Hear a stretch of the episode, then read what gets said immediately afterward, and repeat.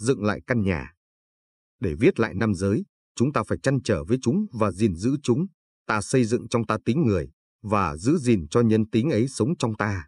Sau khi bụt cống hiến cho cuộc đời năm giới, đã có rất nhiều bản sao, dịch, cố tìm ngôn ngữ có thể soi sáng lòng người trong các bối cảnh không gian và thời gian thay đổi.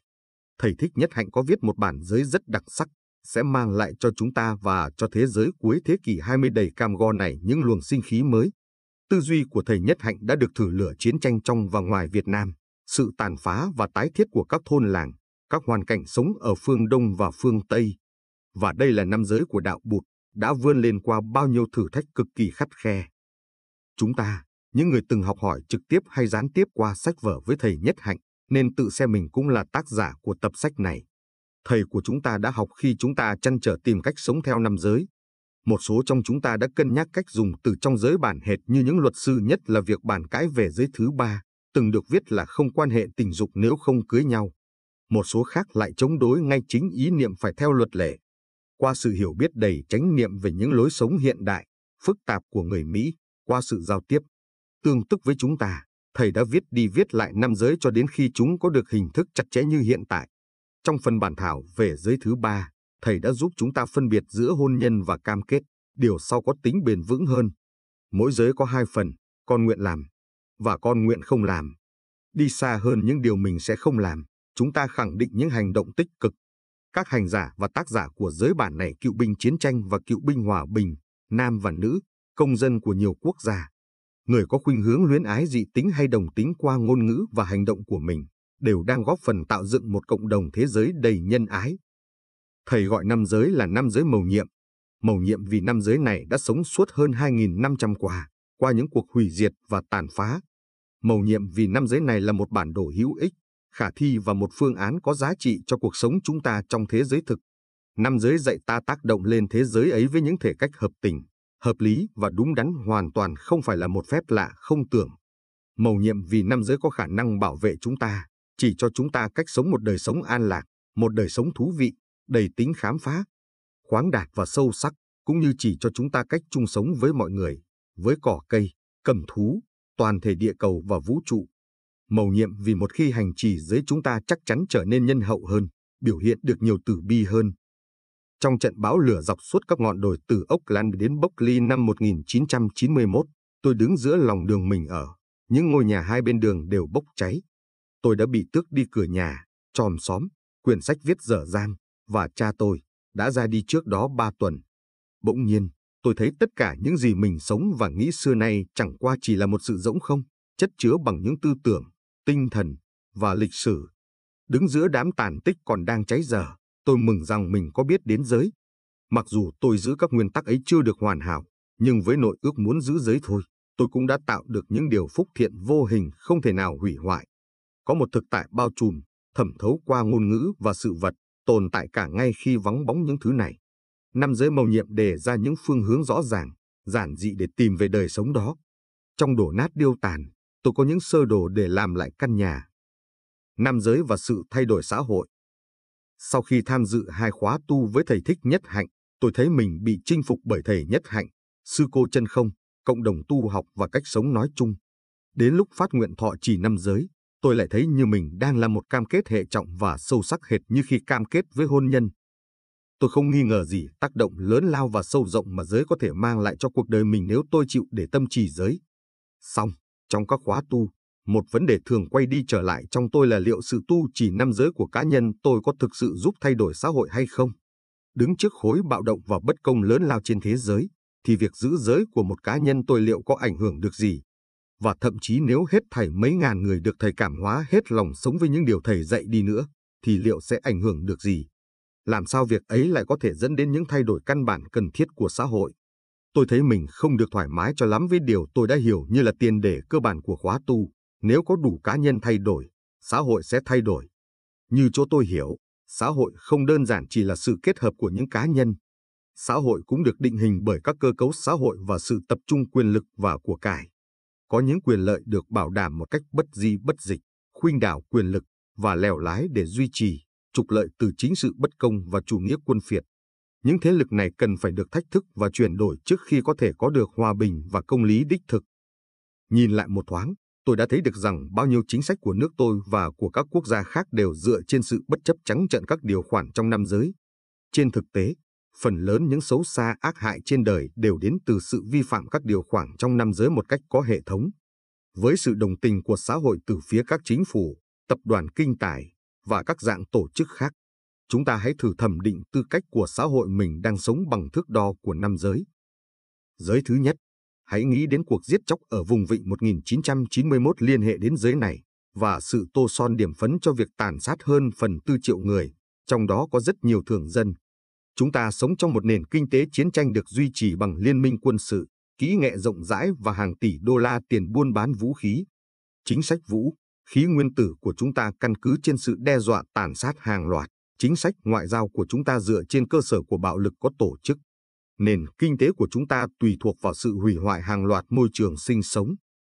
Giới thứ nhì, người Mỹ chúng ta chiếm 6% dân số thế giới, tiêu thụ 40% tài nguyên thế giới. Nhiều nguồn tài nguyên ùa về nước Mỹ từ các quốc gia cai trị bởi những chế độ độc tài do chúng ta đặt lên, ủng hộ và điều khiển. Bù lại, họ lập ra những điều khoản buôn bán thuận lợi cho Mỹ, trong khi bóc lột và khủng bố chính nhân dân mình với sự yểm trợ ngầm của chính phủ Hoa Kỳ chúng ta.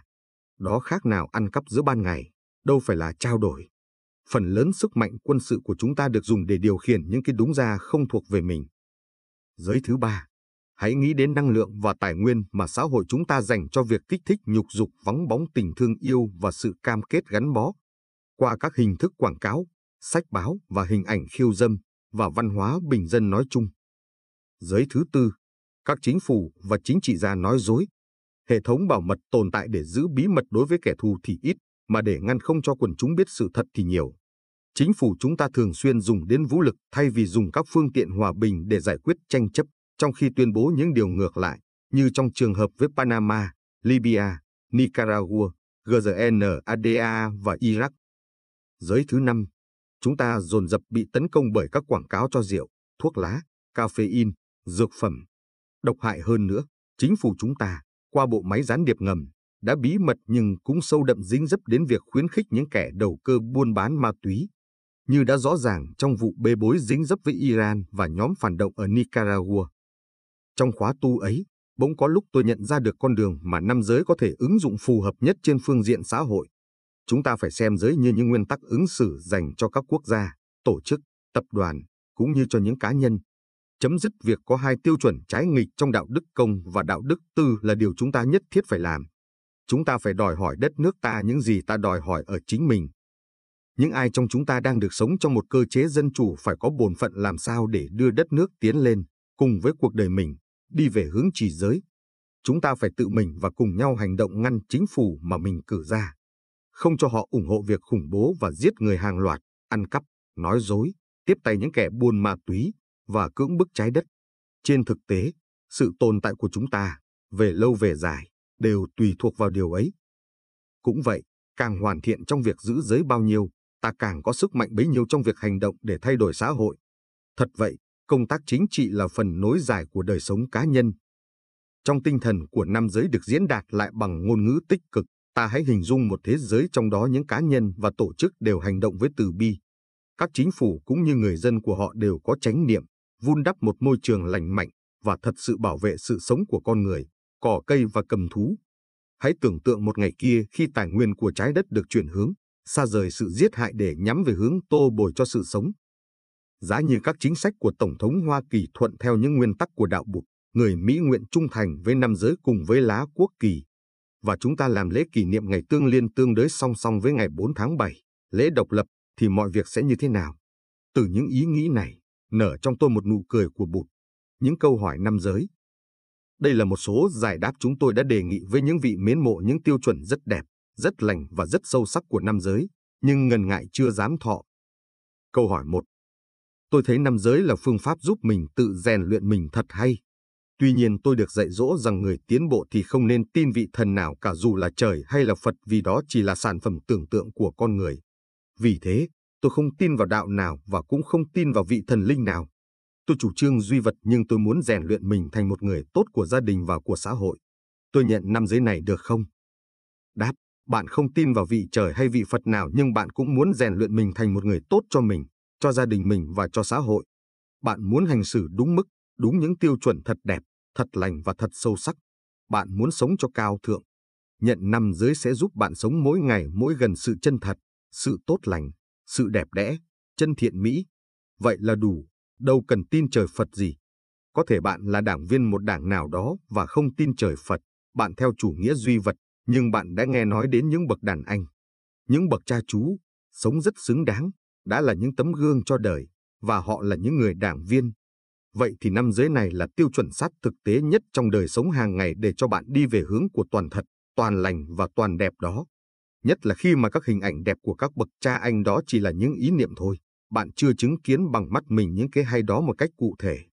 Vì thế những ý niệm chân thiện mỹ đó ngày càng mờ nhạt trong đời sống quá bận rộn của bạn. Nếu không có những tiêu chuẩn chỉ đạo cần đọc, tụng tự nhắc nhở mình và quán chiếu thường xuyên mỗi tuần hay mỗi hai tuần chung với bạn bè thì bạn có thể tuột dốc từ từ mà chính bạn cũng không hay. Câu hỏi 2 Thú thật tôi chưa thấy phép tu tập nào hướng dẫn mình trở nên người lành và người tốt cụ thể bằng năm giới quý báu này, nhưng cha mẹ tôi theo đạo Thiên Chúa và bên nhà vợ tôi thì theo đạo tin lành. Chúng tôi đều tin có Thượng Đế, vậy nếu giữ năm giới thì có phản bội Thượng Đế hay không? Đáp, một cái cây không có rễ thì không thể sống nổi. Bạn không thể phát triển tốt về mặt tâm linh nếu bạn không có gốc rễ. Bạn không nên bỏ đạo gốc của mình. Hãy lấy sự thực tập chánh niệm làm nền tảng. Chánh niệm là dừng lại, nhìn kỹ, nhìn sâu, hiểu cho thấu với lòng từ bi. Với nam giới như những nguyên tắc chỉ đạo, và bằng chánh niệm bạn có thể nhìn sâu vào truyền thống gốc của bạn và khám phá ra những châu báu trong đó. Biết đâu bạn lại chẳng nhìn ra, ngay trong truyền thống mình, những giá trị chỉ đạo mà bạn có thể mang ra chia sẻ cùng những người theo và cả những người không theo đạo của bạn. Trong khi chờ đợi tìm ra trong đạo gốc của bạn những cách dạy tương đương, bạn nên đem năm tiêu chuẩn hành trì chánh niệm này về để thực tập và đọc tụng thường xuyên mỗi hai tuần, để giúp bạn mỗi ngày có thể sống gần với những gì thật đẹp mỹ, thật lành thiện và thật thâm sâu chân. Nếu bạn cho rằng Thượng Đế là chân thiện mỹ thì hành trì năm giới để sống theo chân thiện mỹ tức là bạn sẽ cảm thấy Thượng Đế đang có mặt trong bạn trong từng phút giây chánh niệm. Câu hỏi 3. Tôi là Phật tử nhưng lúc tôi thọ năm giới, giới tướng không được rõ ràng như cách sư ông thích nhất hạnh trình bày. Tôi có thể thọ lại không? Làm như vậy có phản thầy bổn sư của tôi không? Đáp, nên thọ lại thưa bạn. Đây là cách rất hữu hiệu. Bạn có thể đem năm giới này về thực tập một cách rõ ràng và sâu sắc hơn. Năm giới là của bụt dạy. Bổn sư của bạn vẫn là vị thầy gốc. Trình bày giới theo cách mới chỉ nhằm giúp ta thực tập tốt lời dạy của Đức Thế Tôn trong bối cảnh của thời đại chúng ta. Bổn sư của bạn sẽ hài lòng khi bạn làm mới lại giới thể của Đức Thế Tôn. Như vậy Đức Thế Tôn Thích Ca Mâu Ni vẫn luôn luôn là vị thầy đầu tiên của bạn. Ngoài thầy bổn sư đưa ta vào đạo, chúng ta còn có thể có thêm nhiều vị thầy khác để học hỏi và làm tăng trưởng đời sống tâm linh của mình. Nhận giới lại trước một tăng thân đông đảo cùng thọ giới với bạn là làm mới lại năm giới mà thầy bổn sư bạn đã trao không phải là hành động phản phúc mà là có hiếu. Vì khi thầy bổn sư trao giới cho mình, thầy chỉ muốn mình trở nên người tốt, giữ giới cho giỏi chứ đâu có muốn mình là của riêng của thầy. Nhưng mà từ đó tới nay mình cứ trồi sụt hoài về việc tu tập. Bây giờ có cách trình bày giới rất rõ ràng, lại được buộc phải nương tựa và tu tập với một số bạn cùng tu để bàn bạc và tìm cách áp dụng từng giới vào đời sống khó khăn hàng ngày. Điều này khiến bạn giữ giới giỏi, thầy bổn sư của chắc chắn bạn sẽ rất vui. Thọ nằm giới theo lời chỉ dạy của sư ông nhất hạnh bạn phải thêm một điều kiện mới nữa là phải đọc tụng và bàn bạc thêm về từng giới với các bạn cùng tu mỗi tháng hai lần. Nếu không đọc tụng và pháp đàm trong vòng ba tháng thì buổi truyền giới xem như bị hủy bỏ. Thọ nằm giới lại và đọc tụng thường xuyên sẽ giúp bạn được nhắc nhở, và nếu quán chiếu thường xuyên thêm, hành trì thường xuyên thêm, bạn sẽ làm đẹp thêm cuộc đời bạn chỉ cần ghi rõ tên quy y với vị thầy đầu tiên và tên thầy bổn sư để bạn không quên gốc rễ và vẫn là đệ tử của thầy bổn sư mình là đủ. Trong trường hợp bạn muốn vừa giữ gốc rễ làm đệ tử thầy bổn sư mà cũng vừa là đệ tử của sư ông làng Mai thì mình xin thêm chữ tâm trước tên thầy bổn sư mình cho để nhớ cả hai thầy. Ví dụ mình tên Diệu Phúc của bổn sư cho, thì quy quy y với sư ông sẽ có tên Tâm Diệu Phúc. Sư ông là Trừng Quang Thích Nhất Hạnh, chừng là thế hệ thứ 42 dòng thiền lâm tế và thế hệ thứ 8 phái liễu quán. Mình bắt đấu chữ tâm là thế hệ thứ 43 dòng thiền lâm tế và thế hệ thứ 9 phái liễu quán là một trong những nhánh Việt Nam của dòng lâm tế. Câu hỏi 4. Tôi muốn thọ trì năm giới, nhưng tại sao lại cần thọ tam quy tức là ba sự quay về nương tựa Phật, Pháp và Tăng? Đáp, không có niềm tin vững chắc vào ba điều rất quý báu và căn bản là Phật, Pháp và Tăng Tam Bảo, ta khó có thể thực tập năm giới được. Quy y Phật cũng có nghĩa là tự quy y Phật có nghĩa là ta tin tưởng vững chắc vào khả năng giác ngộ của chính mình. Khả năng chuyển hóa được những khó khăn và giải thoát được mọi khổ đau cho chính mình, tin rằng ta sẽ trở thành một nguồn suối an lạc cho mình và cho muôn loài. Tự quy y Phật, nói theo ngôn ngữ bình thường của sư ông làng Mai là về nương tựa bụt trong con. Bụt trong ta nghĩa là tiềm năng giác ngộ trong ta. Ta biết rằng Bụt Thích Ca Mâu Ni là bổn sư, là thầy gốc, bậc thầy rất sáng suốt và có lòng từ lớn, có thể dẫn dắt chúng ta vượt thoát những khó khăn trong cuộc đời. Ngài không phải là thượng đế để ban phước và tự quyết định cuộc đời của ta.